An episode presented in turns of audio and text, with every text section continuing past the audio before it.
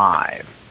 Hello, this is William Finck, and this is Christogenea Europe. Once again, we are here with our co-host, Sven Longshanks, and today we are going to discuss Christian identity basics, introductory Christian identity.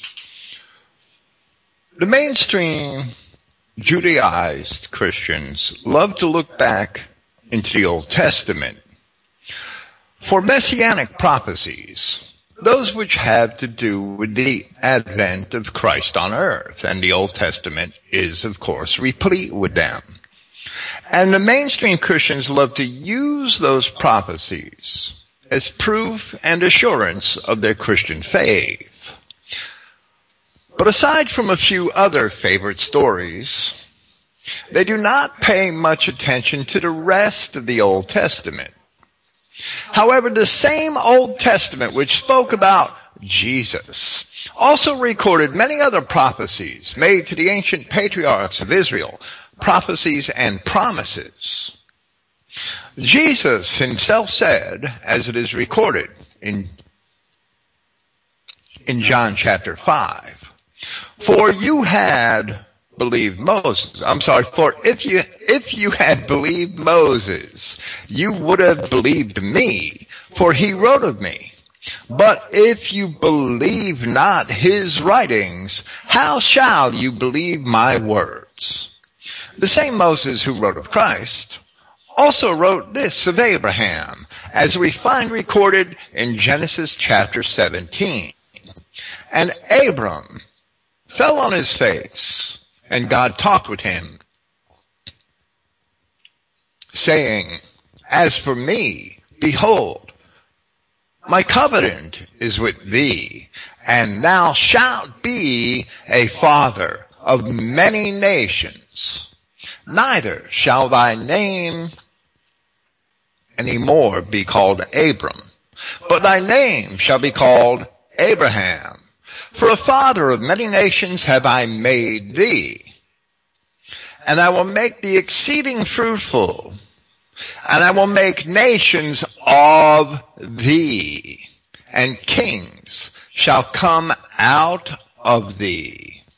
And I will establish my covenant between me and thee and thy seed after thee in their generations for an everlasting covenant to be a God unto thee and to thy seed after thee.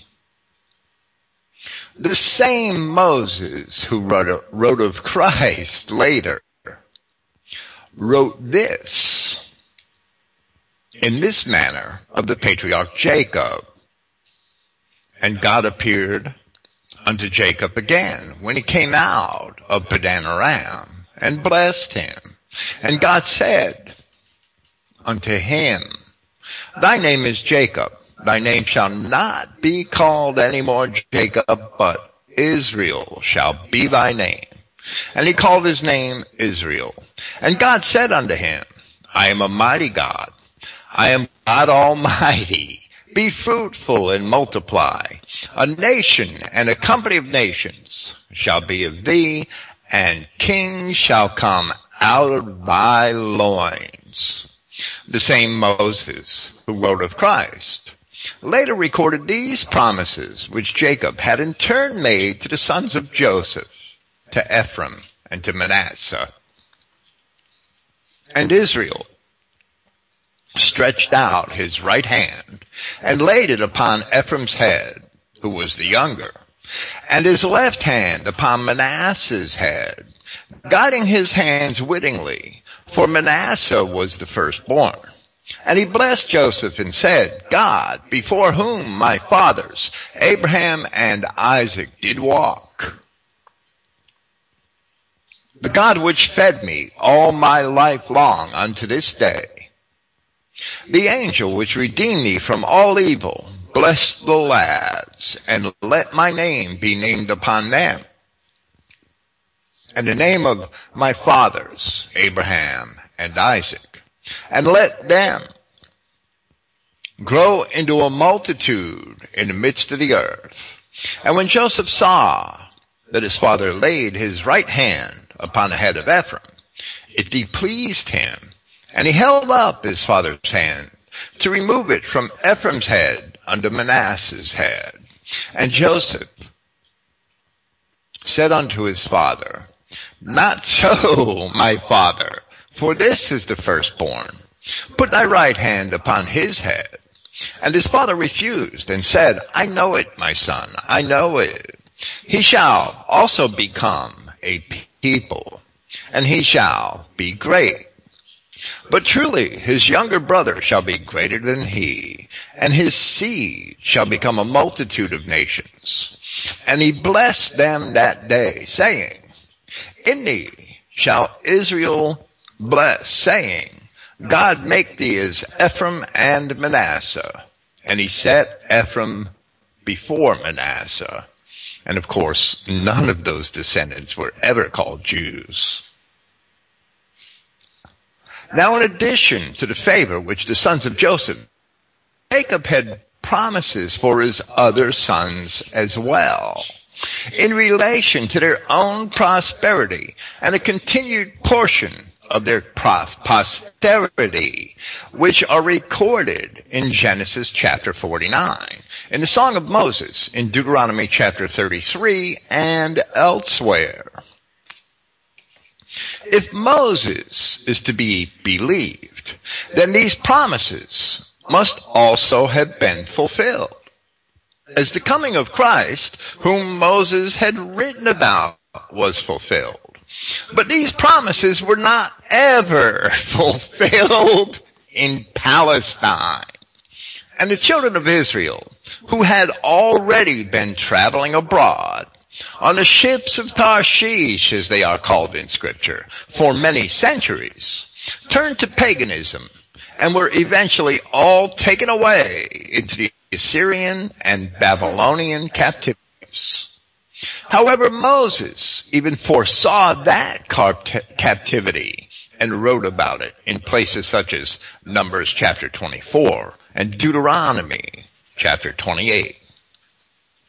At the other end of the Bible, 1600 years after Moses, perhaps, in the letters of Paul in Romans chapter 4, we find this description of the faith of Abraham, which is directly related to Paul's ministry, to the purpose of Paul's ministry.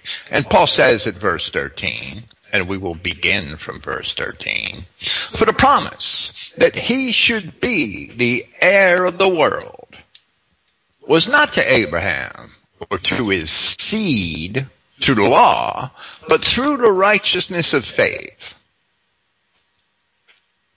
Abraham was promised that his seed would inherit the world, which was the Adamic oikumene, or that part of the planet where the race of the Bible had lived at his time.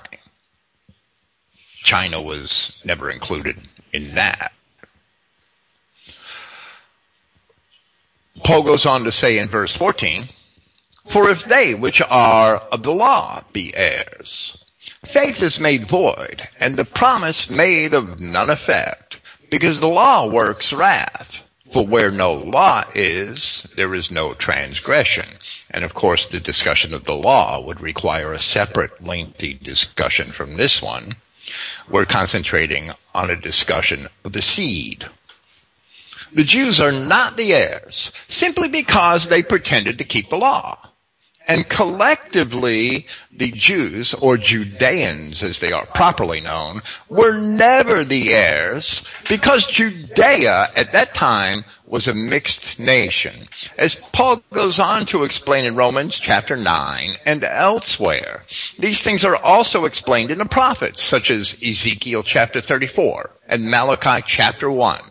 Of course, those true Israelites among the Judeans did indeed have a part in the inheritance, as Paul also explains in Romans chapter 9.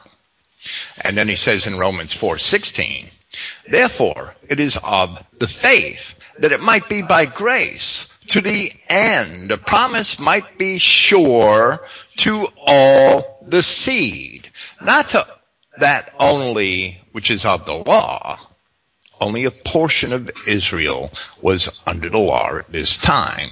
Those descendants of the people who returned from Babylon 500 years before. The rest of Israel was still somewhere off in the Assyrian and Babylonian captivities. Not to that only which is of the law, but to that also which is of the faith of Abraham, who is the father of us all. Paul, writing to Romans, isn't including Malaysians in that statement. He's not including Mexican Indians in that statement.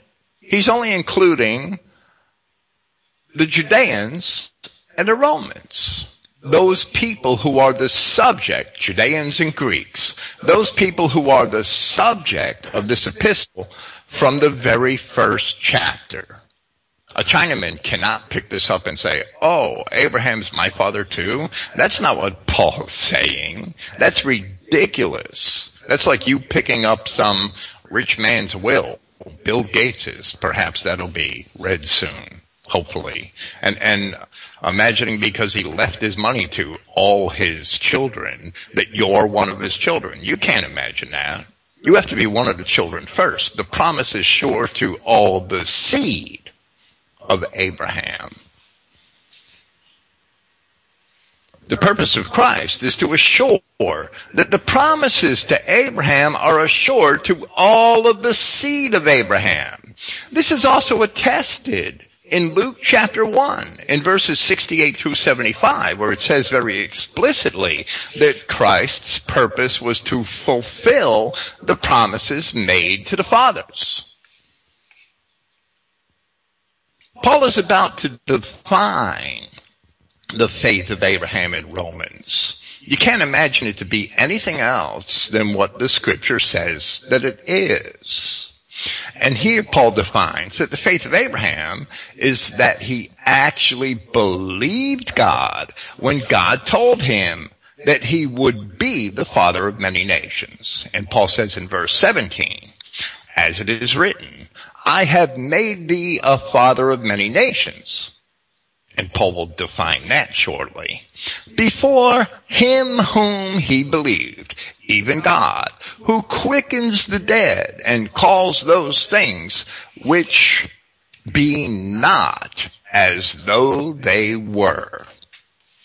When his promise was made to Abraham, most of the white nations of Europe did not exist there were no Germans. There were no Englishmen. There were no Irishmen. There were no Spaniards. There were no Franks.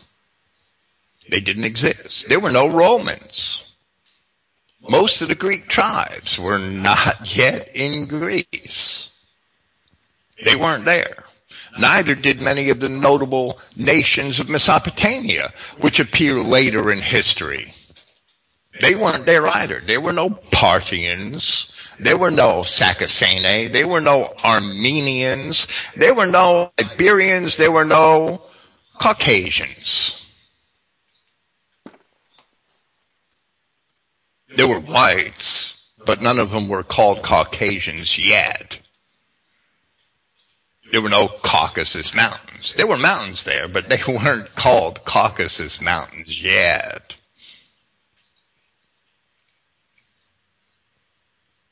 God spoke of those nations, which is what Paul is saying here, with an absolute certainty that his promise to Abraham would indeed be fulfilled. And Paul attests to that here. Romans 4:18. Who against hope believed in hope that he might become the father of many nations.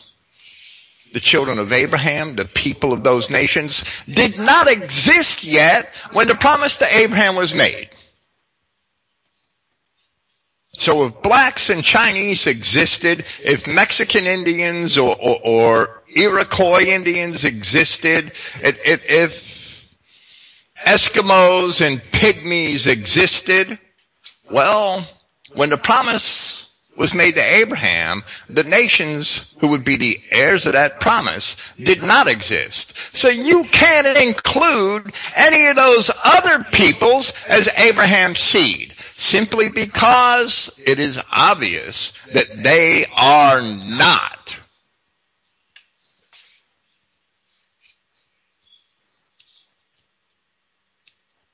And Paul goes on to say, who against hope believed in hope that he might become the father of many nations according to that which was spoken, not according to some Judeo-Christian's pastor's imagination, according to that which was spoken. So shall thy seed be. Abraham was a father of many nations according to that which was spoken. So shall thy seed be. It doesn't say that Abraham would become the father of many nations of some spiritual group of believers. It doesn't say that many nations would become Abraham's seed. It says that his seed, his literal genetic offspring would become many nations the faith of Abraham.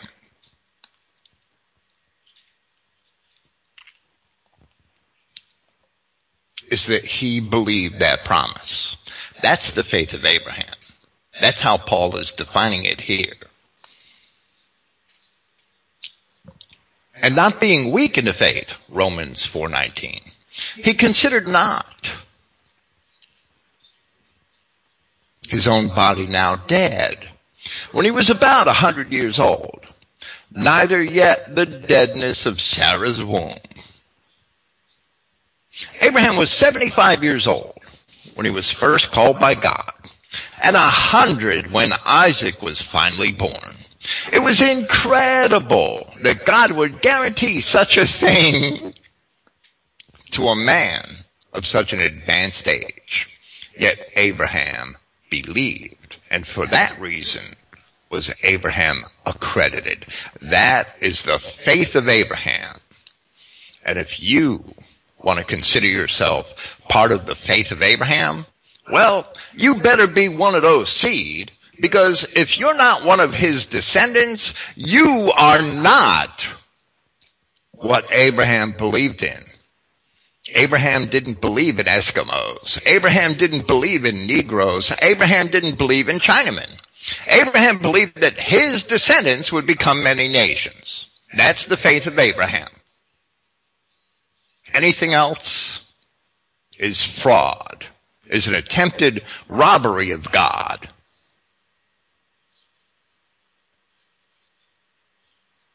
The mainstream denominations we disregard this marvel. This marvel of scripture is disregarded by the mainstream churches. And they refuse to seek out which nations it was that God was talking about, or that Paul had his ministry to. They want to count everybody as somehow becoming Abraham's seed, which is the exact opposite of the clear promise of scripture. And Paul did not go to everybody. There's no epistle of Paul to the Nigerians. There's no epistle of Paul to the Eskimos. There's no epistle of Paul to the Chinamen. You won't find it because they are not of those nations. It's that simple. The promise says that Abraham's seed became many nations and the scope of Paul's ministry was limited to those nations. That's what Paul's explaining here in Romans chapter 4. And he says in verse 20, he staggered not at the promise of God through unbelief, but was strong in faith. So we see what Abraham believed giving glory to God and being fully persuaded that what he had promised, he was also able to perform. The promise to Abraham was that his actual seed, his actual descendants would inherit the world. That they would become many nations in the process. And Abraham did not doubt that. Yet the mainstream denominations of modern times do doubt that and attempt to contort the promises of God.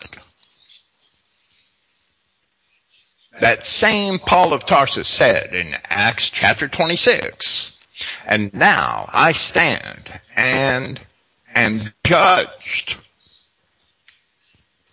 for the hope of the promise made of God. This promise to Abraham. Unto our fathers, unto which promise our 12 tribes, not 13, 14, 15, 18, 300, 12 tribes, instantly serving God day and night, hope to come. For which hope's sake, King Agrippa, Paul addressing Herod Agrippa, I am accused of the Jews. So Paul attests that the promise in Christ is for the 12 tribes of Israel and contrasts those 12 tribes to the Jews who were persecuting him. Therefore, the 12 tribes are not the Jews. And the Jews are not the 12 tribes.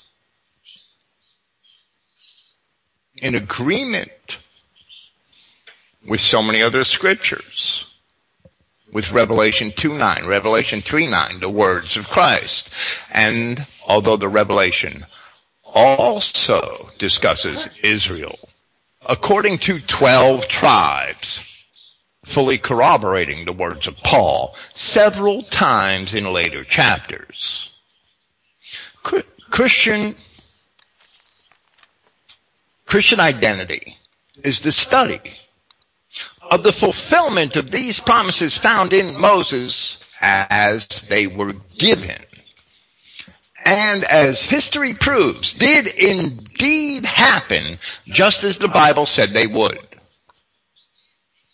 Therefore, Christian identity is the only true Christianity. All we do is seek to identify correctly according to scripture the people of scripture.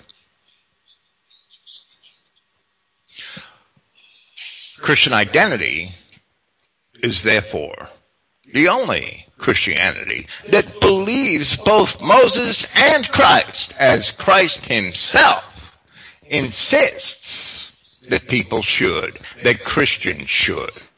And if Christians cannot believe Moses, as Christ himself said, they cannot truly believe Christ. And those Christians are kidding themselves. Once again, we have Sven Longshanks here to help us present this topic. Hello, Stan. Hello, Bill. Praise Yahweh and uh, love your race, as I'm sure the people listening here try to do every day. Yeah, I mean that's that's basically in a nutshell what what CI is is, isn't it? Really, it's just that having the faith in the promises that were given to Abraham to have these nations. I mean, and and the very fact that it, it, it talks about nations and kings that will come out of him and a multitude of nations and a commonwealth of nations, then that completely excludes the Jews. They've never been a multitude of nations. The, the, the, the single Jew is a multitude of different races because he's a mongrel, but they've never actually been a multitude of, of different nations. They've always just been the Jews. And the, the promise is themselves, the actual wording that's used for nations is goy, which of course they corrupted today to say that uh, goyim just means animals and it, and it means non-Jews. Well, you know, it, just meant group, groups of people at a time, and it was used there, specifically used there, this word goy, to refer to these nations. So all the promises that, that God made, He actually made them to goy. He made them to goyim. He never made any, any promises to the Jews. I mean, the, the way that I see it, Christian identity is really the, the only logical explanation for the way that, that things are. I mean, our, ancestors, they weren't, they weren't stupid.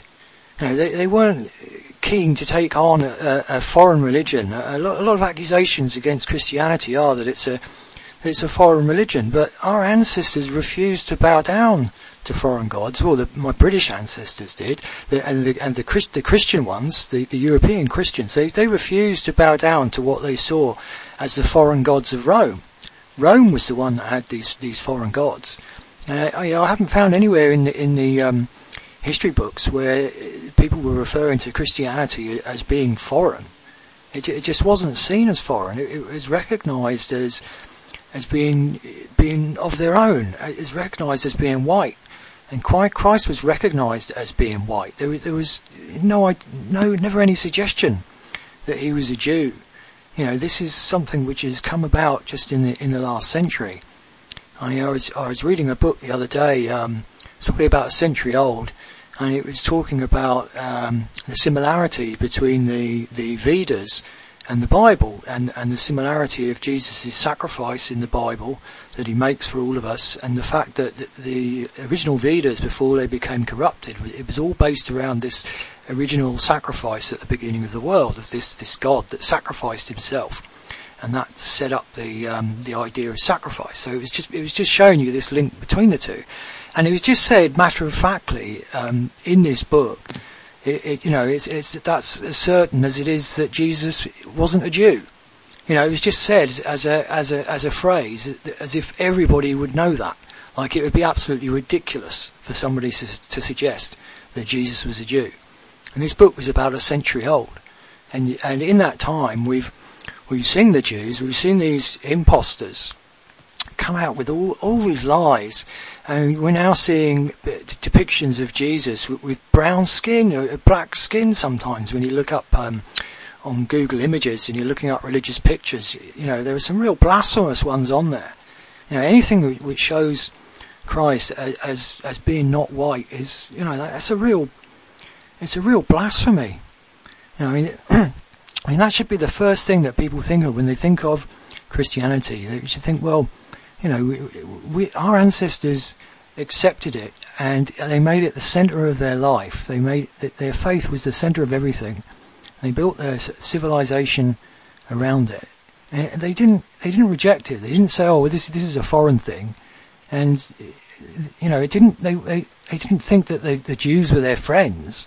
They they rejected the Jews in Britain. The Jews had never even seen a Jew before until 1066, and and so you, you can see from that that, that it's, you know it's a, it's a mistake this idea to say that Christianity is is foreign to white people, and once once you once you realise that and you start looking into it, you, you see that there's there's so much evidence for this, and I think a lot of the problem that with with people today is they only look at the books that are around today, and over the last century, all the publishing houses have been taken up by the Jews, and all of society has been warped by them. And and they have they've distorted things because if you look at things that were that were written in the 18th and the 19th century, you know they, they didn't use the term white man; they used the term Adamic man, and they talked of Adamites, and and they were quite certain that that um, Jesus wasn't a Jew. You know this is this is a, a later corruption and when you start look, looking into these things, you realise that there is just so much evidence to show that we are the people of the Bible. We are the Israelites. It, you know, it's, it's, it's I find it quite amazing that the, the mainstream churches just don't um, don't appear to know anything about it. You know, there's been a, a deliberate um, something's been deliberately done to to distract them from that and to deceive the the um, church congregations. I think, because when you look at the Bible, or you listen to their explanations of the Bible, none of it really makes a lot of sense what they say, and they, they tend to just ignore the Old Testament. And ignoring the Old Testament was seen as a, as a heresy. The, the, the people that tried to ignore the Old Testament were condemned as heretics, the ones that wanted to get rid of the Old Testament. And yet the only way you can reconcile the Old Testament with the New, Test- with the New Testament is if it's talking about one specific people. So the promises that are made in the Old Testament that, that, are made to the tribes of Israel have to be made to what we call white people today. They have to be. Because all the prophecies that were made and all the promises that were made have only come true for white people. Uh, and the physical descriptions of them in the Bible show that they're white. And as we'll discuss um, later on tonight, there, there, there is so much other evidence to show that. But I can see where the confusion comes in because people will look at what it says in the Old Testament and they'll think that, you know, it's talking about the Jews when it makes this, these promises about them, or they'll see where it's saying that uh, everyone will bow down to Israel, and, and they and they, they think of this horrible, desolate place in the Middle East full of these Jews today, and think that it's talking about that, when it's not.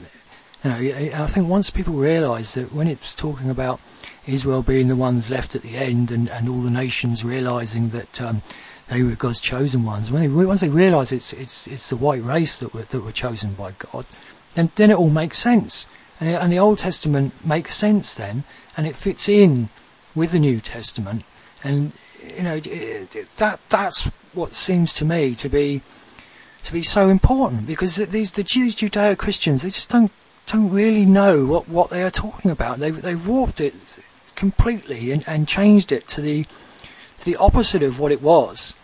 I mean, it becomes clear from from those passages, which were the Abrahamic covenant, which was the, the covenant that was made with Abraham, that these many nations would, would come out of him, and the kings would come out of him, and they would they would they would um, rule that that part of the world. In fact, they, they would be the, the top of everything.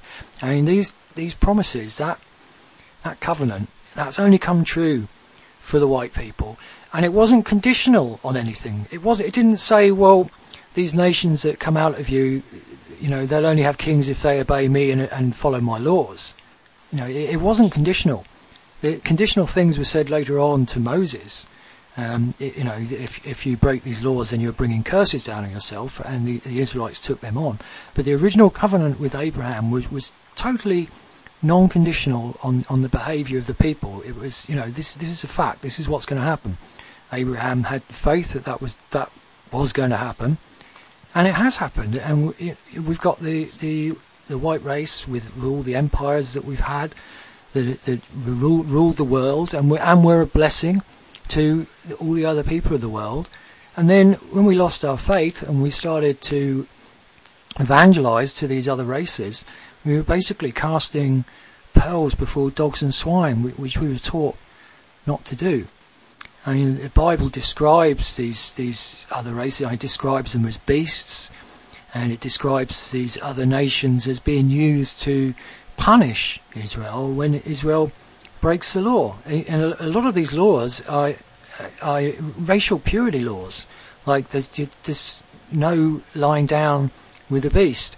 You know, it's a death sentence if you if you lie with a beast, and the beasts have hands. The beast can only be talking about Negroes. In fact, there are other um, books which were written around the time of the New Testament that make it clear that the, the word that was translated as beasts is specifically talking about Negroes. And we've allowed all these other races to come into our nations, and they are now ruling over us, which is exactly what it said would happen in the Old Testament and said if, if you if you break these laws, then these peoples, these alien peoples, mongrel races, will will be used as as a punishment for you to to teach you to that you need to be living separately. You need to be separate from from these other races. And the Bible is is a totally racially specific book. That covenant is is you know that was the the uh, Abrahamic covenant. That's the one that's constantly referred to and it's a racial covenant. It's, it's with one particular man and his wife.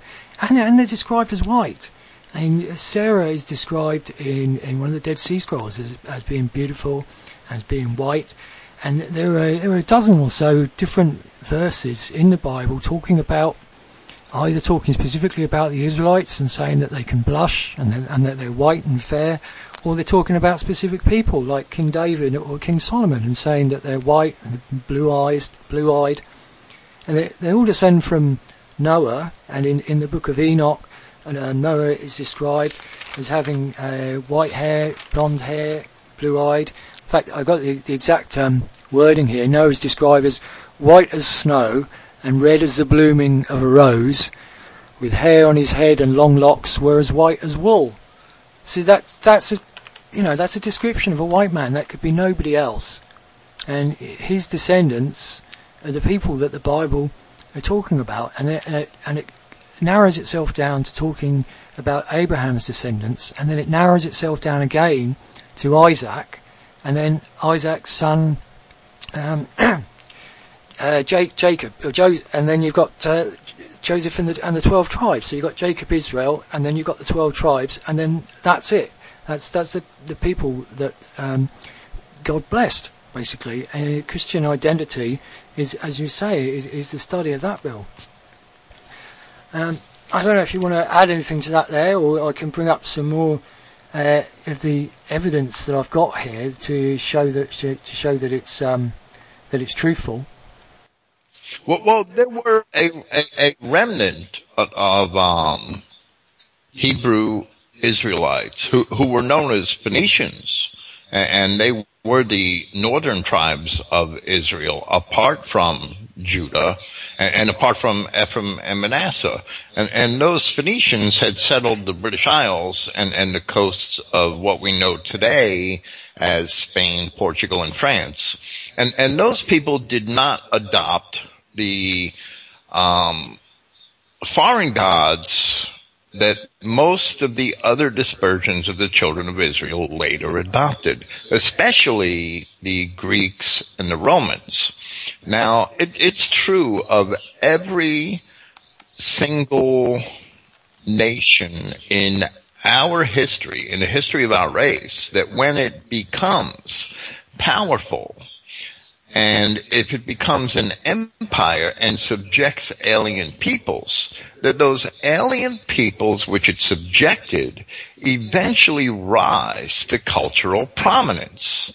And, and, and we always seek the lowest common denominator. And, and we see that very process going on in American history today where we have this race of former Negro slaves, which have been set free and are given a position much higher than they merit in American culture and, and have come to prominence. And white children are mimicking these Negroes who, who were basically savages. So we sink to the lowest common denominator. It's true every time.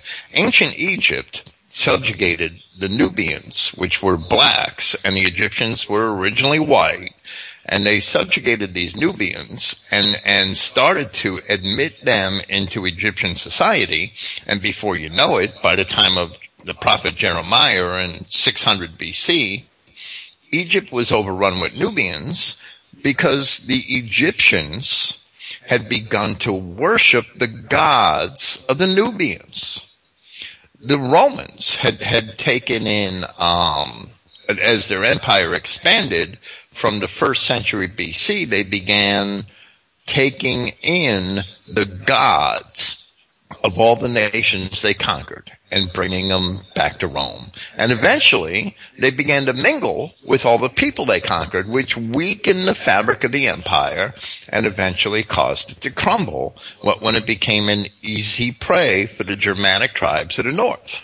No matter how advanced the culture Rome was, and, and, and their real advantage was in their ability to um, provide logistics and armaments and organize armies, that they lost their advantage when they absorbed all of these alien peoples because the fabric of their society had had um, basically fallen apart because people weren't um, that that they weren't loyal to one another anymore, and that's what happens in a mixed race empire is that people become detached from one another and lose their loyalty. So the empire can never stand. It happened to Assyria. It happened to Persia. It happened to the Greeks. It happened to the Romans.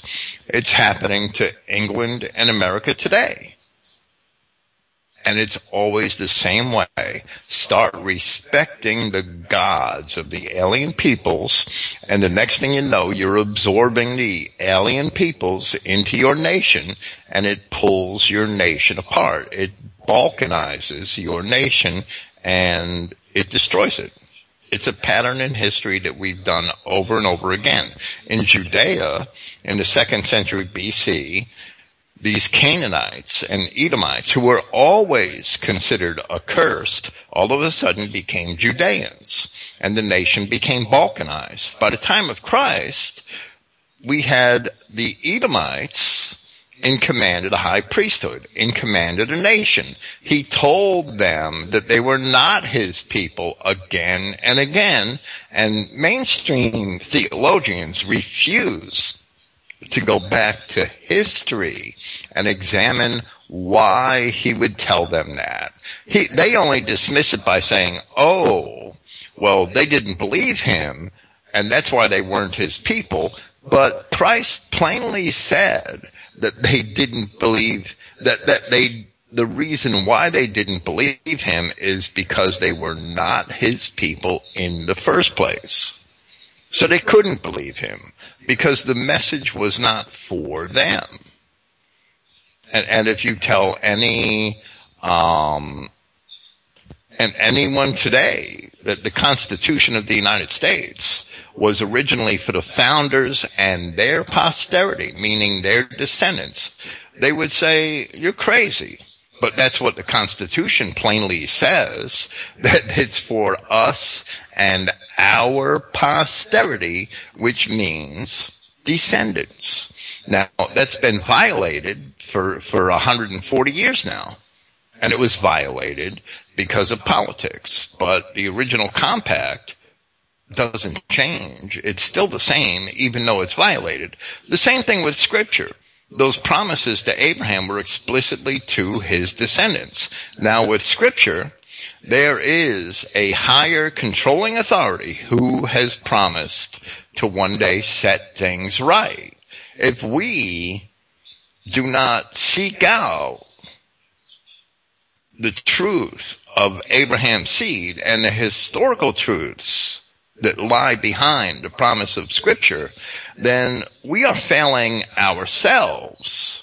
And if we are the people of those promises, we are failing ourselves, our ancestors, and our God.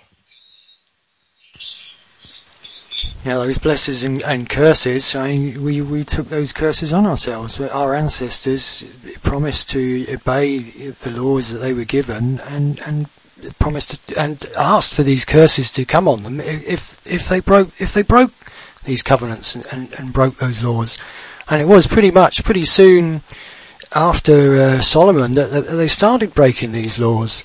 I mean, you had uh, King David and and King Solomon, and that that was at the height of the the Israelite Empire. That was when you had that was basically the Phoenician Golden Age was was Sire to, um, Tyre, Sidon, and Israel, that whole area there, sending out ships going right out outside of the Mediterranean to Britain, to America, tin mines in America, you know, and these these were the um, the maritime peoples, and there are prophecies which say that that the, Israel, the tribes of Israel will be a great seafaring race, and it was it was at that time that, that they were at the height of it. But straight away after um, after Solomon, the the two basic areas uh, you had um, a tribe of Judah and and the tribe of Benjamin. Then you had all the other tribes of Israel. They split. They ceased to be a united kingdom, and and they actually, they were actually warring among each other. So that, you know it's like having a civil war among each other, even though they were brothers.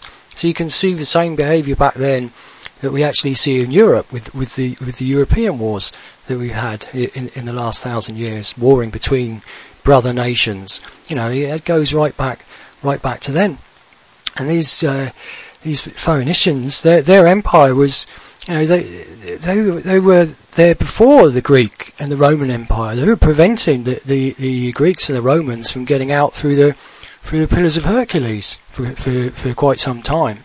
You know, and the, the, this, their alphabet was the first alphabet that we have, and that alphabet is, is a Hebrew alphabet. And the the Israelite part of this gets obfuscated by the mainstream historians because they just call them Phoenicians. They don't actually say that that um, what they actually mean is is the area that the tribes of Israel were in, and the tribes of Judah, and and that they had taken Sidon and Tyre, and that they were under um, Israelite jurisdiction as well. So, so, this whole lot was, was, was the tribes of Israel, and they sent these ships out, and these ships colonised these these places, and they colonised Britain. That's why we've got um, traces of their language still going right down to to our language today. I mean, the the the actual alphabet itself, you can see the similarities be, between this um, original Phoenician Hebrew alphabet and the Ogham script that we had, and you, and you can also see the link uh, between it and the runes. And a lot of people like try and say that these runes are occultic or they're, they're pagan, but they're just our old alphabet, and they have, you know, a great similarity to this original Hebrew alphabet. And I'm not talking about the modern Hebrew alphabet or this Yiddish language that the Jews use. I'm talking about this original Phoenician Hebrew uh, language and alphabet that we find inscriptions in stones written in this in this alphabet. And it's because of that, and because they're using this language, that we can see the traces of this this, this language today. It, you know, it's it's a lot of our Welsh words and a, a lot of our English words come from this original Hebrew, and it, you know this is something that we've we gradually forgot gradually forgot that we came from there from um, this part of, of, the Middle East, even though it was it was written down in our oldest histories that we, that we came from the from the Summerland. But I suppose when you be when you're just moving out in your colonies and you and you're moving way away from the the original land and you settle in a new country, you, you build up new, you know, you start everything anew. And over the centuries, the the language changes, but it, it still retains a, a kernel of of the original. And when it came to translating the Bible, I've got a, a quote here from um, Tyndale, who was tra- translating the Bible from, from Hebrew, and he said that the that the properties of the Hebrew tongue agreeth a thousand times more with the English than the Latin. The manner of speaking is in both one, so that in a thousand places there needeth not but to translate the Hebrew word for word. So a thousand times more than in Latin, it was easier to translate Hebrew into, into English. And it, they also say that the Welsh is so alike that the same syntax may be used for both. And again, Gaelic is, is, is similar to it. Uh, Sanskrit as well has, has this link with this original Phoenician Hebrew. And Sanskrit can be traced back to this area um, Media, which is exactly where the Israelites were held in captivity when they were removed in the 7th century uh, BC. I think it was the 7th till the, the 5th century that they moved in all. You had um, the, the tribe, tribes of Israel moved first, and then the uh, tribes of Judah were removed, and then last of all, the very last of all, were the inhabitants of, of Jerusalem were removed. And the inhabitants of Jerusalem, if you think, well, the um, the amount of people that are in these tribes. You've got 12 tribes in all. You've got two tribes in Judah, um, 10 tribes in Israel. So that's 10%, uh, 20% that are that are in Judah, and then you've got at least 10% of them have, have, have, been removed, and you've got just what's left in in um, Jerusalem there. Then that's only going to be well, it's going to be less than 10% of the people that actually got removed to, to Babylon, and then even less of that came back to, to Judea. So you've got, I worked it out that you've got at least 99% of the people that were removed in those dispersions never actually went back to Judea. I don't know if you want to add to that, Bill. Uh, well, well, only um, less than half of the people of Judah and Benjamin were taken to Babylon because the other half 46 fenced cities of Judah and Benjamin were taken into the Assyrian captivity with the northern ten tribes by Sennacherib before 690 BC. So, so most of Judah and Benjamin were with the so-called ten tribes, or at least half. 46 fenced cities is Judah, Jerusalem was by far the largest city in Judah and Benjamin and, and probably like New York is today, New York City is probably close to half the population of the state of New York. But those 46 fenced cities, if we want to picture Albany, Buffalo, Rochester, uh, all of the other cities in New York, they, they may not have been as big as Jerusalem, but a substantial portion of the population was indeed taken into Assyrian captivity a hundred years before the Babylonian captivity. And those people were never known as Jews. So, so you're right. The, the, the people that the later Judeans had derived from are less than 1% of, of the total of the children of Israel that were taken off into captivity. The, those 40,000 people that returned to Palestine are basically an, an insi- insignificant number compared to the total population. We've got records of, um, you know, that, that, they were still there. I mean, the Jews have tried to play this down, haven't they? And, and the Christians or the mainstream Christian churches don't seem to really be interested in it, and that when they should be, because you know there there are uh, letters from the apostles in the in the in the um, New Testament addressed to them, addressed to these to these twelve tribes, and you've got uh, so the, you know they knew that these twelve tribes were, were still around at the time. You've got um, Flavius Josephus. He talks of of the, the, numerous amount of these people, the, the twelve tribes that were in Europe, and then in, when we came across the library at, at Nineveh, uh, I think it was in the 1800 and something, um, they found all these uh, cuneiform tablets, these letters, and they dis- they um, described this people that were in the area that the, the Bible places the, the Israelites, and they, these tablets describe the people there, and they called them the Comri. And the Comri is is the is a the same word that's um, carved into the Behistun rock uh, in the three different languages, and the Comri are the same as the as the Saka, and the and the Saka are the same people as the Heberi in the Tel El Amarna letters. So you've got the the, the Qumri, the Saka, and the Heberi are all this are all the same people, and Qumri can be traced back to this King Omri, who made a big impression on the um, on the Assyrians because he, he took them over basically, and he was he was this this Hebrew king, and so then you get the word Cymru from this, which is where you get the the Cymru, which is the Welsh, and from the Saka you get the eventually get the Scythians, and the Scythians go to the Saxons, and the Saka and, and the the Sake was an, was another word for them, and of course, in the Bible it says that um, our seed will be known by the name, by the house of Isaac. You know, will be known by the name of Isaac.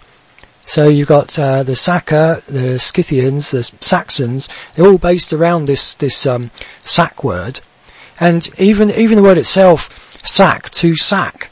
And Israel was sacked. You know, the, the, uh, Jerusalem was sacked. You know, and this actual word that we have, sack, when, when something has been sacked and it's been destroyed, you know, the, the root of that could very well even go back to Isaac. You know, because this was a serious thing that that, that happened to, to these people when um, when uh, their their whole their whole lands and nations were were deported and their their land razed down to the ground. I mean, they they were seriously punished for the way that they had behaved. But you could see that the the identifiers that it that it was still them throughout history. You've got um, records of the of the Scythians abhorring, abhorring swine. You've got records of um, you've got some records of circumcision, although there wasn't that that many because they had they had rejected all these laws. I mean, I was fascinated the other day, Bill, when you read um, a quote from Jeremiah that was talking about the Israelites cutting down trees and decorating them in gold and silver. I mean, that, that's a, that's a Christmas trees that, that we still end up doing now. I mean, back then they were parading these trees around on their shoulders and, and using them like idols. I mean, now, now they're cut down and just left alone in the corner. So it's, it's a bit different today, but you can still see that it's talking about, about the same people. And we end up looking for the, for um, the wrong people in history because we've been taught that these people were Jews. So we're looking for Jews in history. We, of course, we can't find any uh, apart from these ones in in Caesarea and the ones in Jerusalem. But you know, but, but it's because we're looking for the wrong people. We, and the Judeo-Christian churches don't teach that there's any difference between Israel and Judah and a Jew and Judea. They just lump them all together as as if they're the as if they're the same people. And one of the the biggest pointers that we are the tribes of Israel is our is heraldry. I mean, we're the only people in the world, the white people, Europeans, are the only people to have what's known as heraldry. We have these symbols which depict the clans and the nations of our people. And these, these images and these symbols that we have go right the way back to the Old Testament and in the Bible. And again, it's Abraham and he's talking to the sons of, um, sons of Jacob, his his twelve sons, and he's blessing them.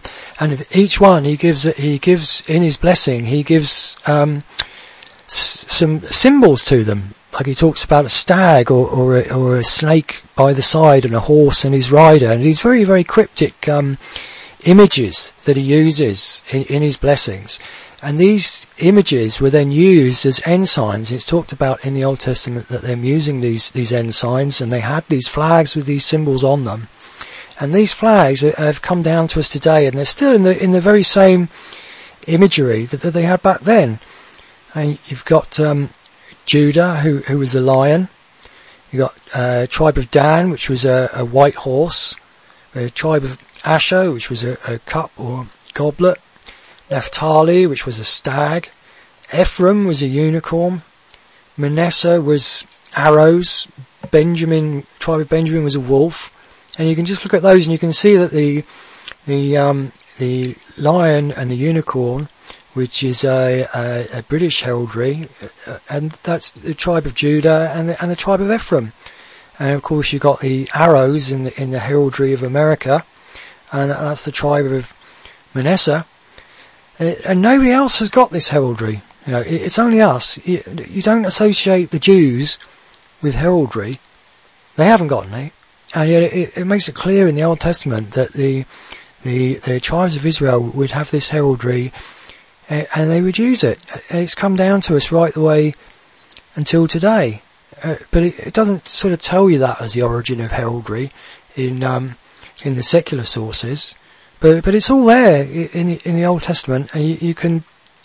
Uh, I, fact, it just fascinates me seeing seeing these these images and looking into them and and, and finding out the history of them because they, they have evolved over time, but uh, some of them have remained the same and even the um, even the flags that we have, like the, the Union Jack and the um, Stars flag that, that they have in America, they're old old symbols that go back and have been found. That I was just looking today, and the the Union Jack and the and the Stars flag has has been found in a fourth century carving in Bhopal in India because when our, uh, the Israelites were removed to Media, they, they spread from the east and they, they spread to the west and they took their symbols with them.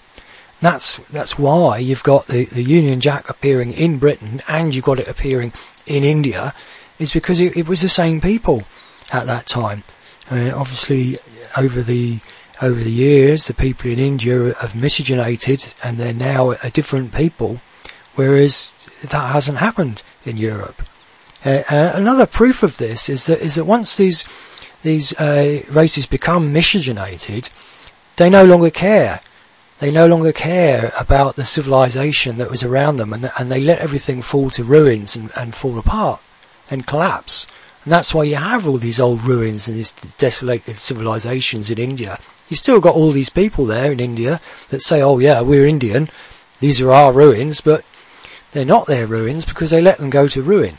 They, they ceased caring about them because it was no longer their heritage.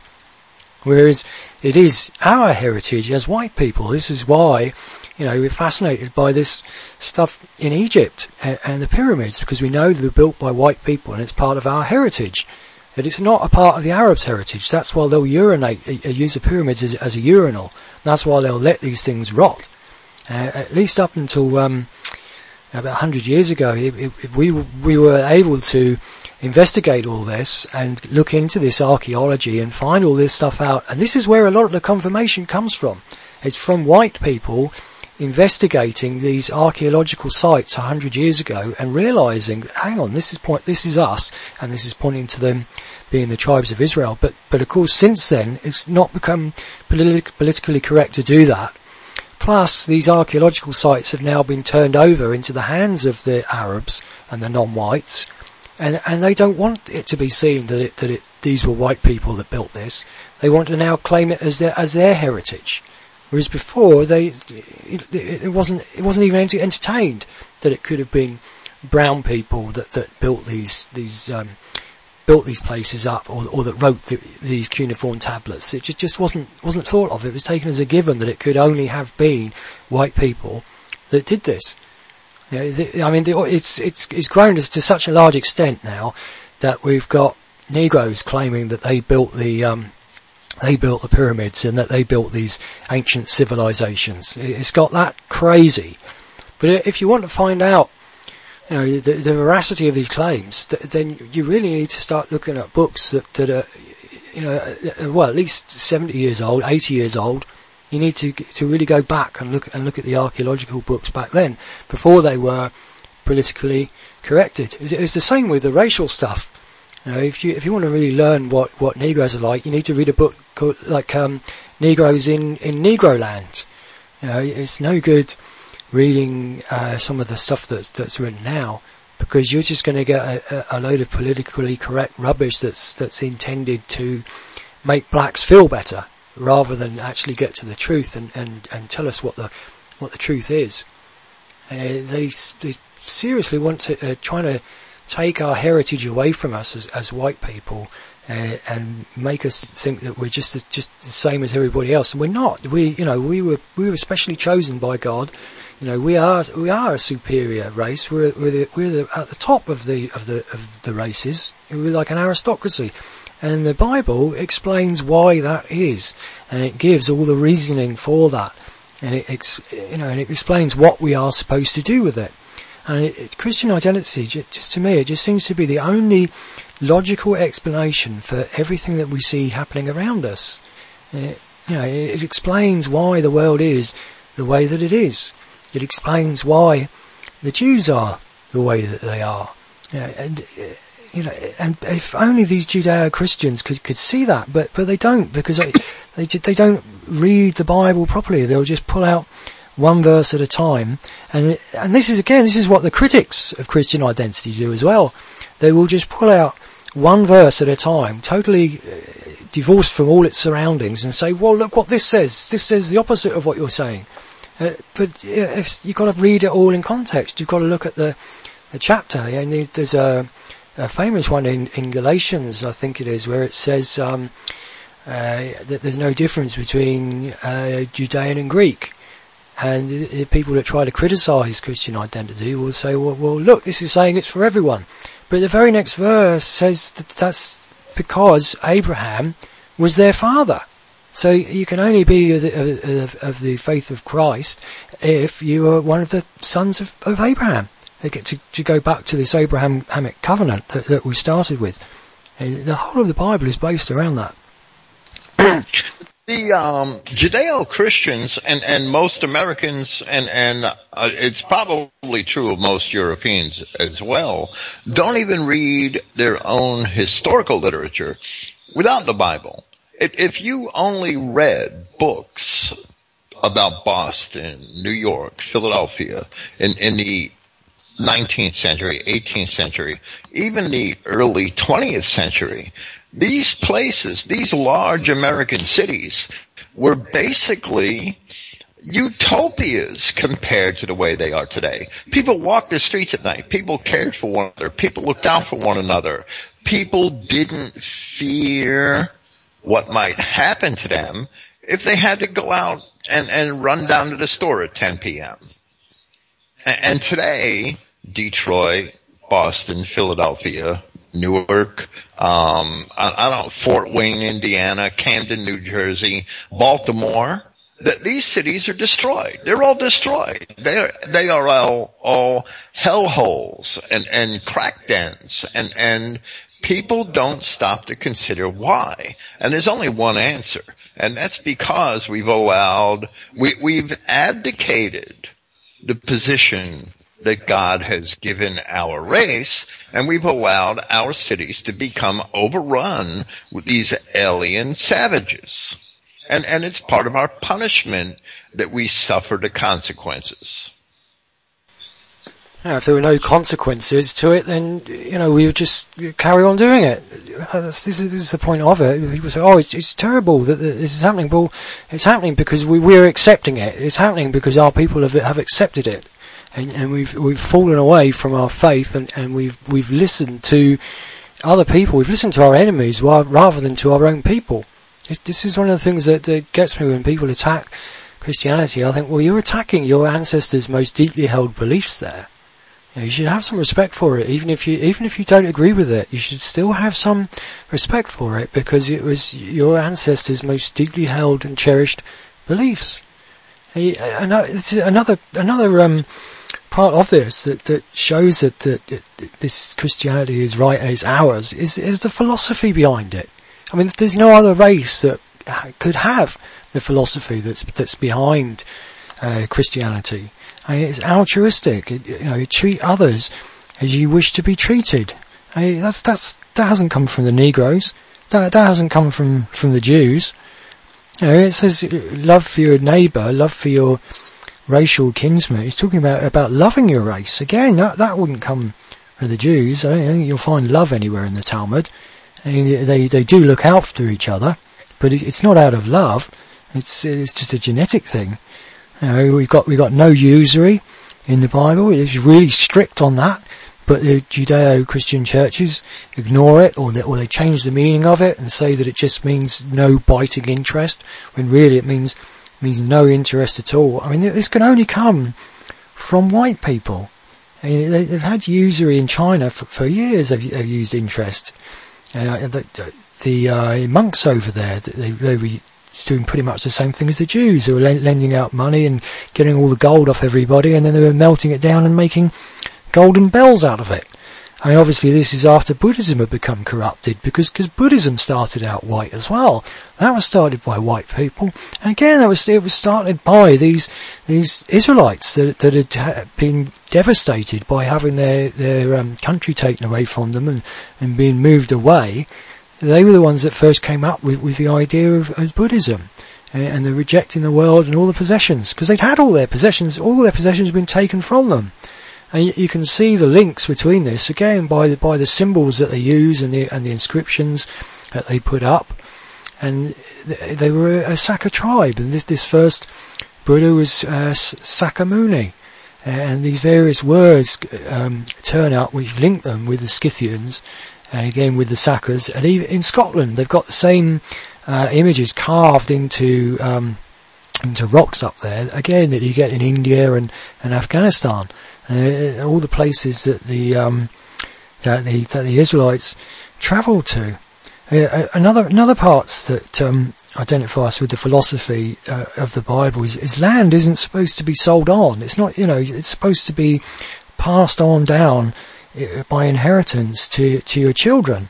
Now the idea of selling your land, well, what are you going to live on? What are your descendants going to live on? And this idea of not being able to sell the land, I mean, this was, you know, this was ingrained in, in British law before uh, uh, William the Conqueror came over in 1066. I mean, you, could, you couldn't sell you couldn't sell land. That, that was that was unheard of. And the idea of, of, of letting a stranger buy buy the land was just would have just been seen as to- totally insane. I mean, the, the land was, was it was part of the nation you know, and the fatherland. So you wouldn't really get that from um, from from elsewhere. You certainly wouldn't get it from the Jews.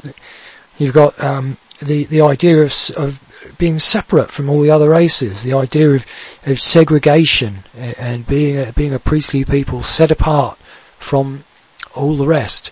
Well, you know that's that's not really that couldn't have come from anyone else but white people because these other people it, it doesn't really matter if they mix in together You know, it, it doesn't really matter if, if Negroes mix with Arabs or if Arabs mix with mix with Indians.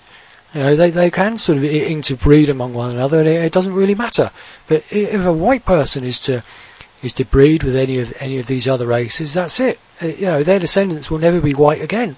You know, they've lost what it what it was. The mo- you know that most precious gift that, that we've been given.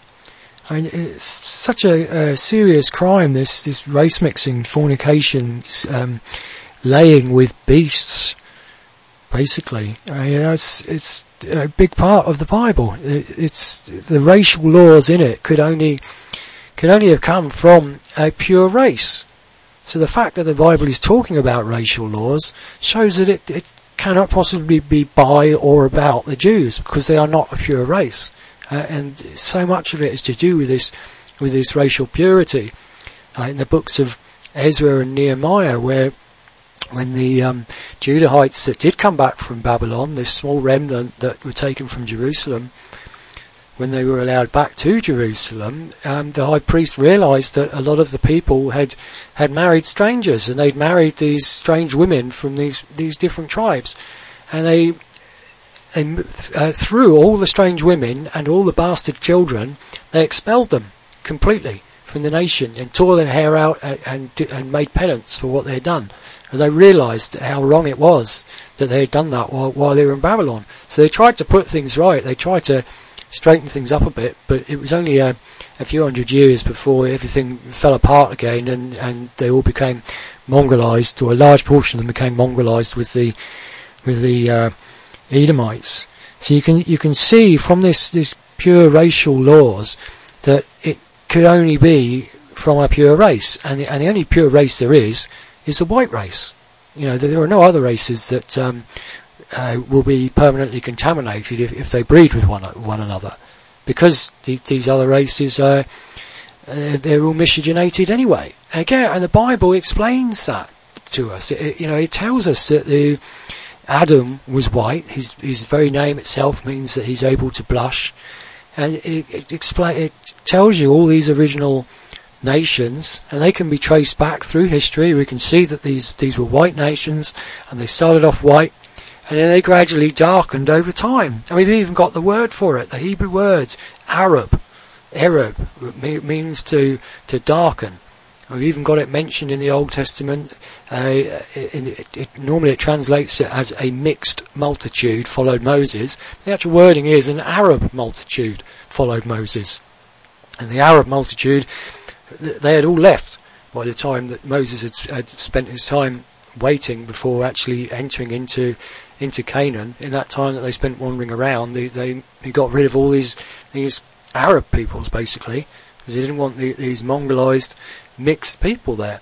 And the, the, this word itself, this, this Arab word that means mixed, that's where we get the word for Arabia from. And it says that when you, when you look it up. It says the word Arab means a mongrel race. And it says see Arabia. So that's where they got this word Arabia from. These uh, Ishmaelites, once they'd become Arabs, they were no longer Ishmaelites, descended from Ishmael. Yeah. Do do you want to right. add something and, there? they had mixed with Edomites. And, and the, I'm sorry, Sven, that the, I, I have a point to make. There is evidence that traders from the area uh, of, of Arabia and, and the eastern coast of, of Africa and what we know today is Ethiopia. And, and all of those people were later con, con, considered Arabs because they had been mixed. In, in fact, in, um, in, in Jeremiah, in, in, in the Hebrew language, there's something called parallelism. And a parallelism is when the same idea is expressed consecutively in different ways. And the Old and New Testaments have many, many, many parallelisms. And that's why they seem to repeat themselves with, with one idea after another. And those two ideas are always repeated. And, and in Jeremiah it asks, and, and, and, um, it, it asks, can the Ethiopian change his spots or uh, a, a, I'm sorry, can a leopard change his spots or an Ethiopian his skin?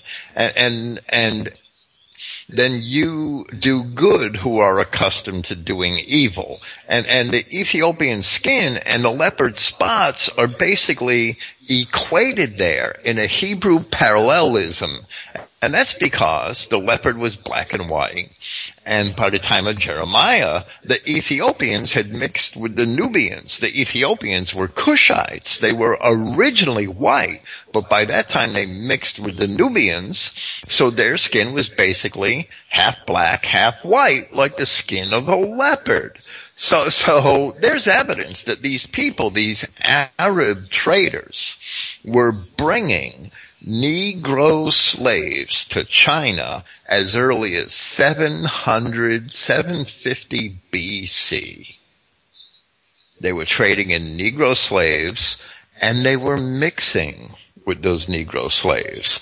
That, that, that, that's why they're Arabs, that they're a mixture of the various races. At one time, if we look at scripture in ancient history, the history of ancient Mesopotamia, the Levant, and, and that coast of Africa, all of the people of the Arabian Peninsula were either whites or they were Canaanites one or the other, and the Canaanites were accursed and kept separate from over time, those racial barriers broke down and after the whites had mixed with the Canaanites, that they also began to trade in Negro slaves and mix with the Negroes. And that's how we have the Arab people. And the Bible um, is quite clear that the Canaanites used to breed with the beasts. It, it, it gives a list of the things that the, the, the, sins that the Canaanites used to do, and and and says, well, you, you tribes of Israel are not to do this. These are the things that you are not to do, and these are the things that the Canaanites do. And it's listed that, that they that they breeding with beasts, along with um, incestuous practices and, and usury and um, uh, child sacrifice. These, these, various twisted things that, that they were doing, uh, the same things that, that the Jews are, are doing today.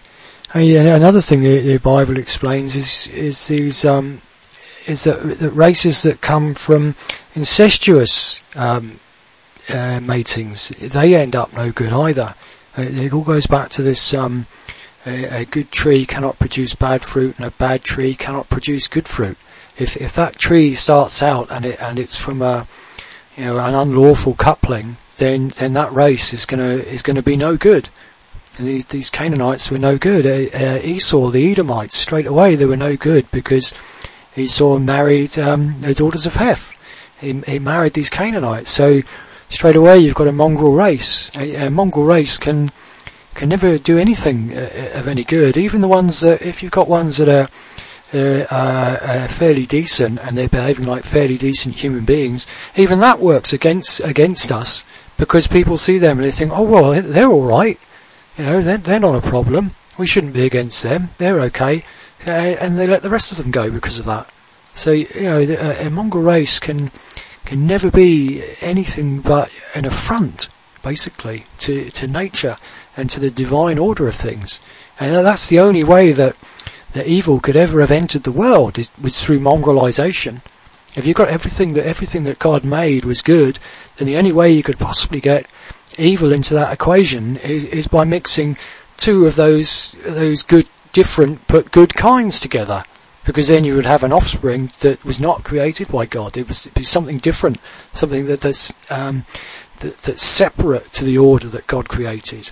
Uh, that, that's the only way evil could have come into the world is, is through mongrelization, and again you, you've got pointers to that in the Bible with, with, with the tree of the knowledge of good and evil. That's the first time, first mention of evil and it comes up in, in a tree which is, which is a hybrid of, of two different things, good and evil. So, so straight away you, have got a pointer to uh, mongrelization, hybridization being wrong.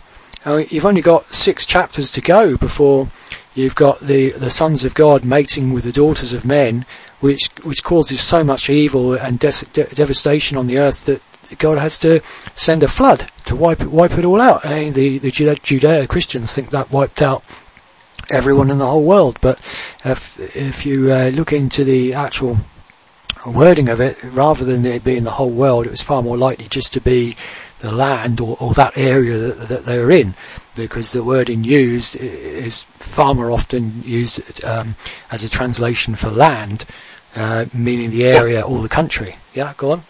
And, and, a precursory examination of Genesis chapter 15 verses 19 through 21 shows that there were people on the earth, the Kenites, the Rephaim, the Girgashites, the Kenizzites, that there were people on the earth that did not descend from Adam, that are not listed in the, the genealogies of Genesis chapter 10. So in Genesis chapter 15, right away we find alien people who could not have come from Noah. Therefore, the flood could not have been a global flood. It had to be a local flood. As you say, the same word translated, um, earth in, in, in Genesis chapter 6 through 9, that same word, eretz, is translated as land in a thousand other places. No exaggeration. A thousand other places in the Old Testament. Old Testament. The same exact word. So the flood covered the whole land. And that is how, in Genesis chapter 15, we find these alien people who did not descend from Noah. And among those alien people are the Kenites, who are the descendants of Cain, and, and that's admitted by many old lexicons, and the Rephaim. And the Rephaim are the giants who the children of Adam were punished for mixing with, and they survived the flood.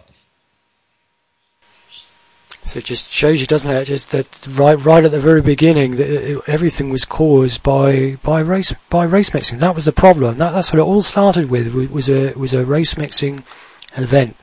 I mean, even if you go back to the first chapter, I think it is, or the second chapter, it says kind after kind uh, I think it's in nine times or ten times it says kind after kind.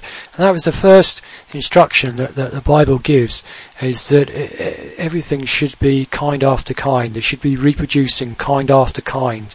Not kind with separate kind, but kind, or kind with a different kind, but kind after kind. And that, that's just the, the law of nature.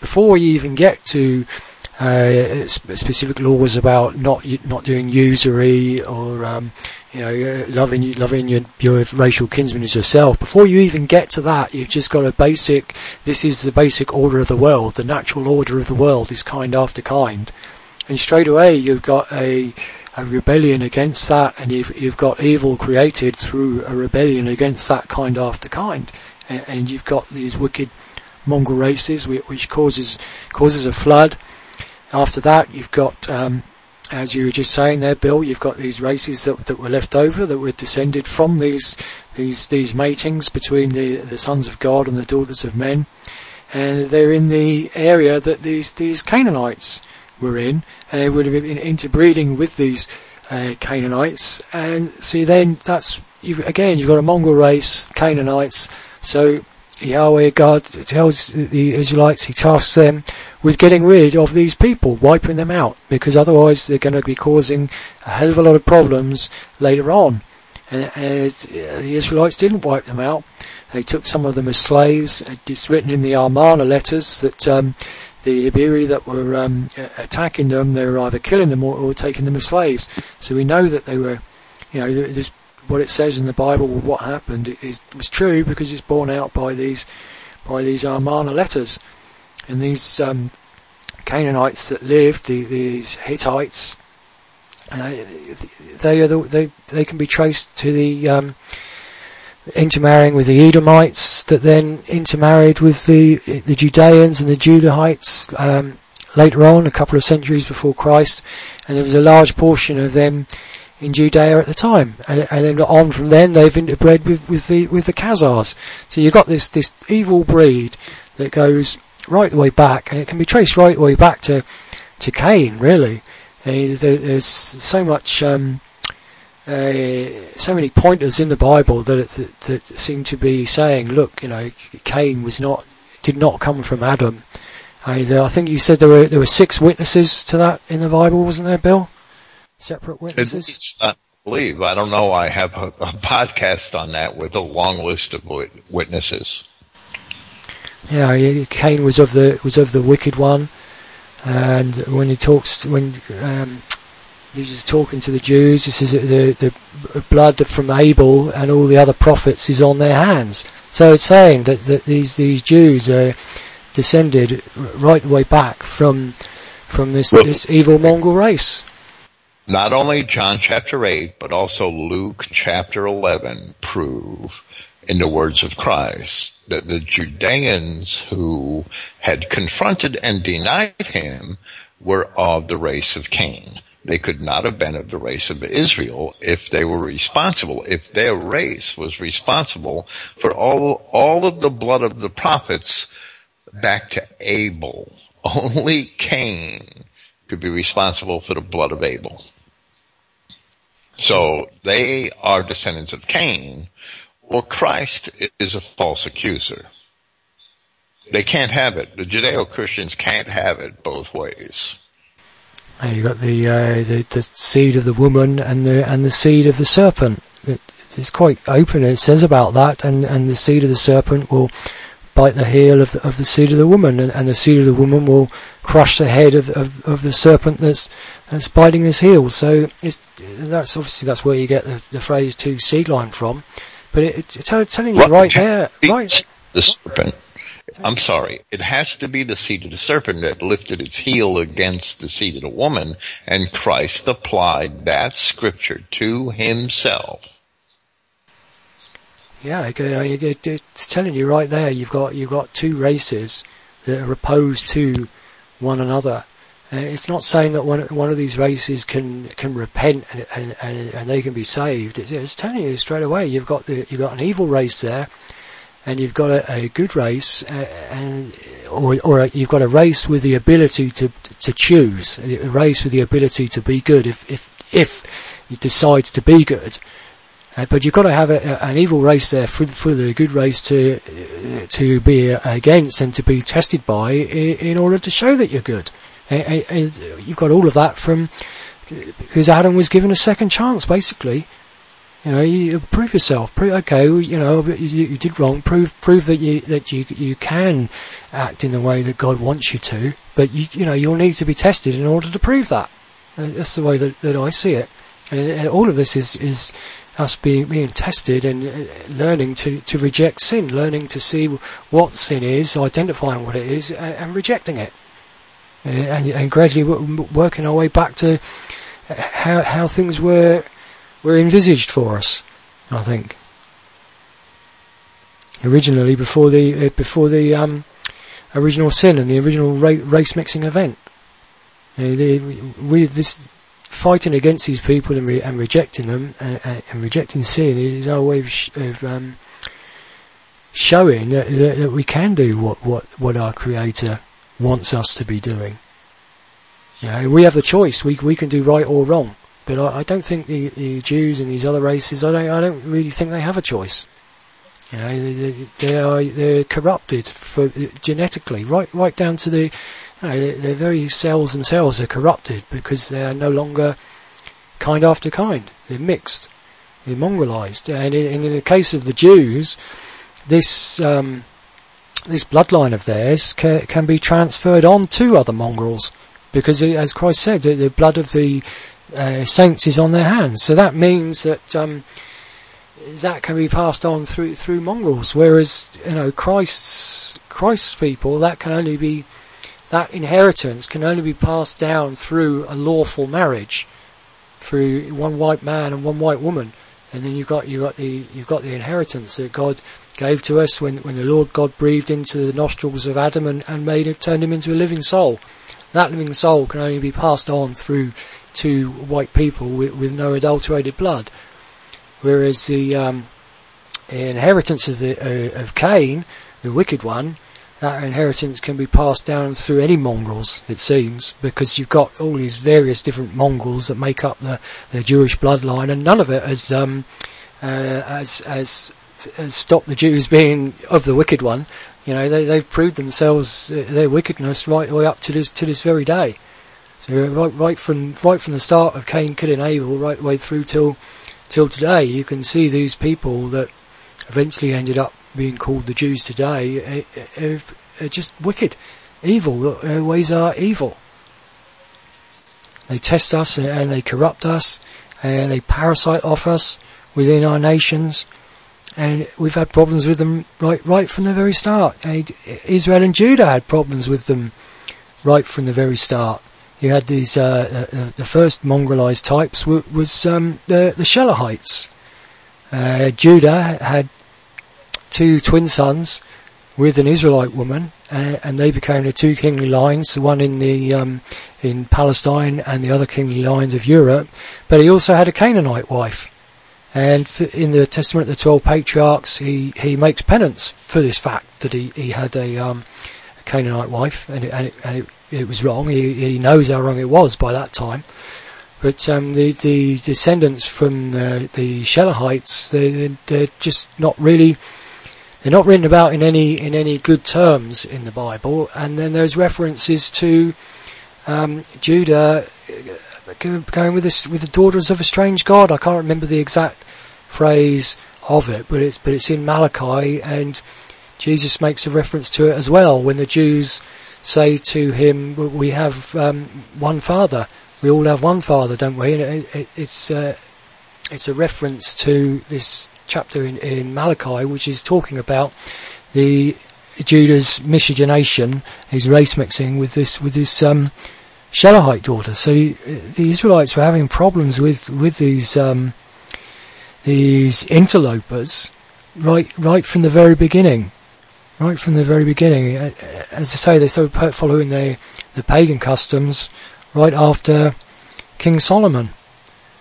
So at least the ones that made it to Europe got themselves away from that, and they got themselves away from that temptation because there, there were no uh, dark-skinned races in Europe for there to be a temptation.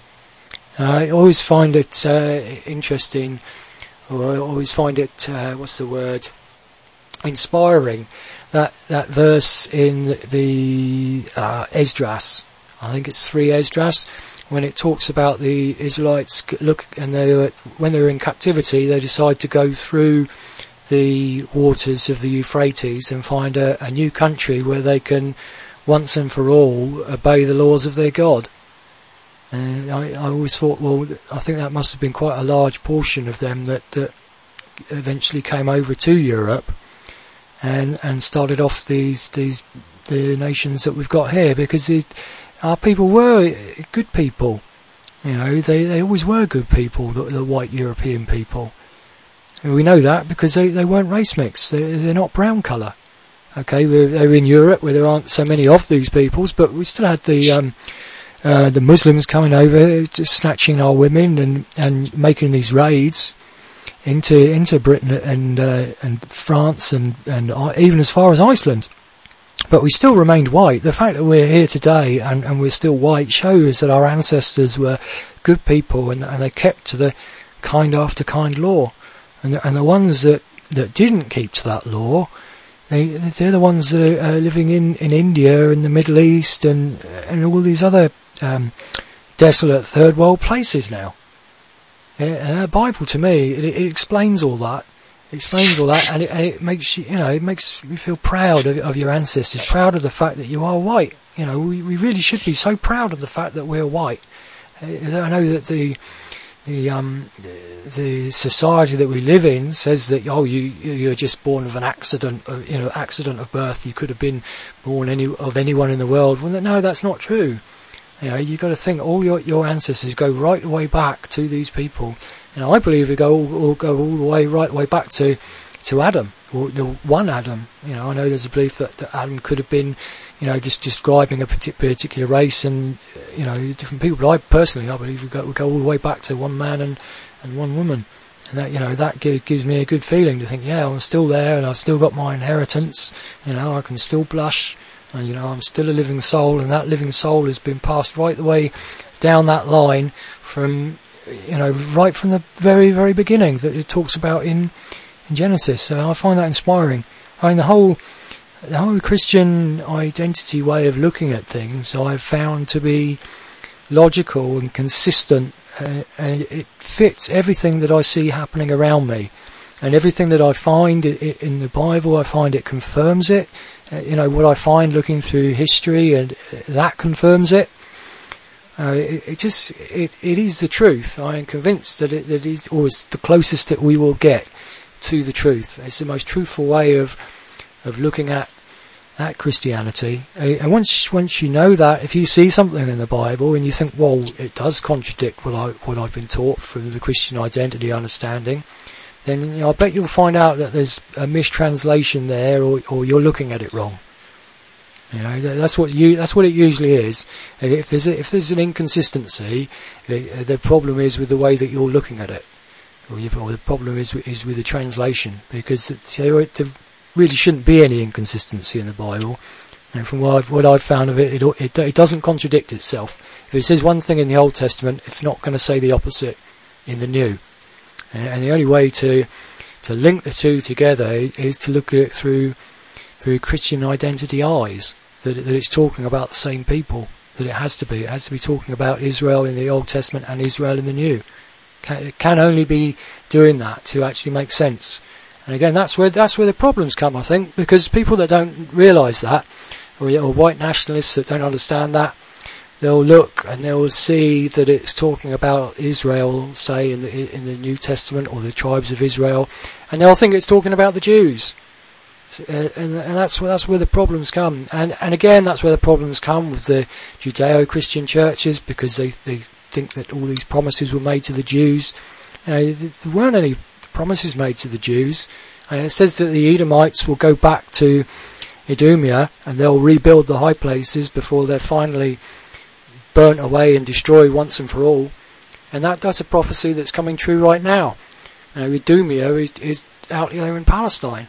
That's where the Jews are now. Doing, you know, they're doing what it says the Idumeans would do. They would, they would go back there and rebuild their high places.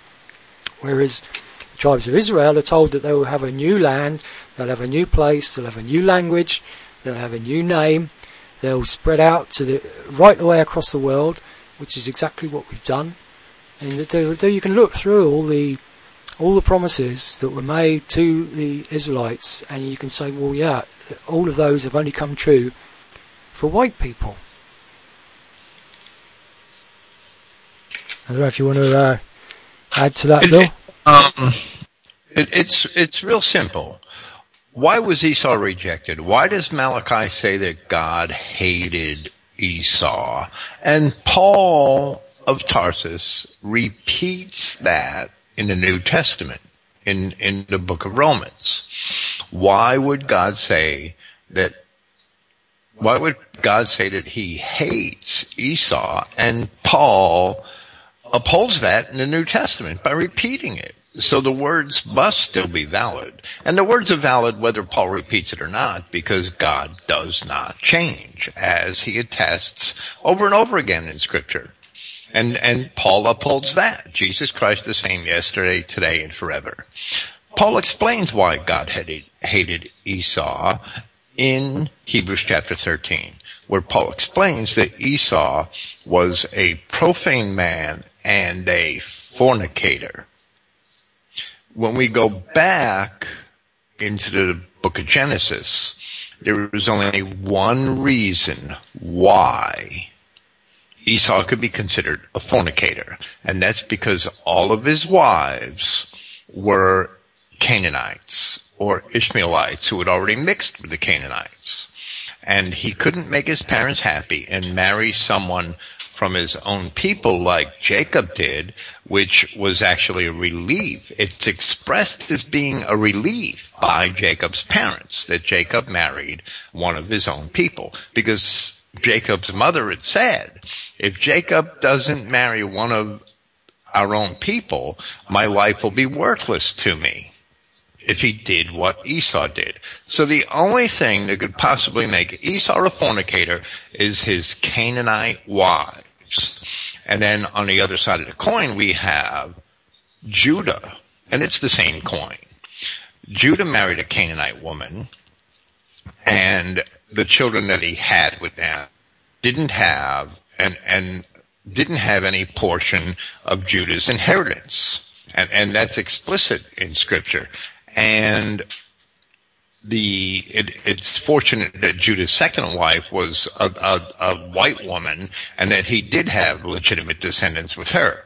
But Judah, it is said, as you cited from Malachi chapter 2, married the daughter of a strange god, and it goes on to say that cursed is the man who does this in Israel, that he would be cut off from his people, whether he be a scholar or or or or whatever, or a priest. So what we see that Judah and Esau are both reprimanded for their race mixing in scripture and they both suffered from it in different ways. The difference is that Judah had mercy by God for the sake of the promises to, to Jacob, not, not on Judah's own account. So it's clear that, that race mixing is forbidden in scripture. And it's clear that whenever, whenever we race mix, we are an accursed people. Our race was to be separate and peculiar from all the other races. We built the greatest society that world history had ever seen in Europe as a Christian people. And when we allow ourselves to be flooded with these aliens, we become like the aliens. And our once beautiful cities now look like the deserts of Mexico, the jungles of Africa, and, and white people are afraid to walk through them. And, and we're destroying ourselves with, with our wayward egalitarianism.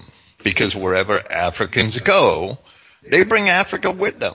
And wherever Mexicans go, they bring Mexico with them. They recreate the, the, the hellholes that they came from wherever they go because they simply do not have the blessings of God. And it gets worse and worse till we till we reject it, doesn't it? Their behaviour gets worse and worse and worse uh, until we reject them. There's no other way that it can be. Yes, it does. Some of them seem to excel in our society, but the exceptions prove the rule first. And second, they only excel in our society with many special favors and, and, and much coddling by the society itself.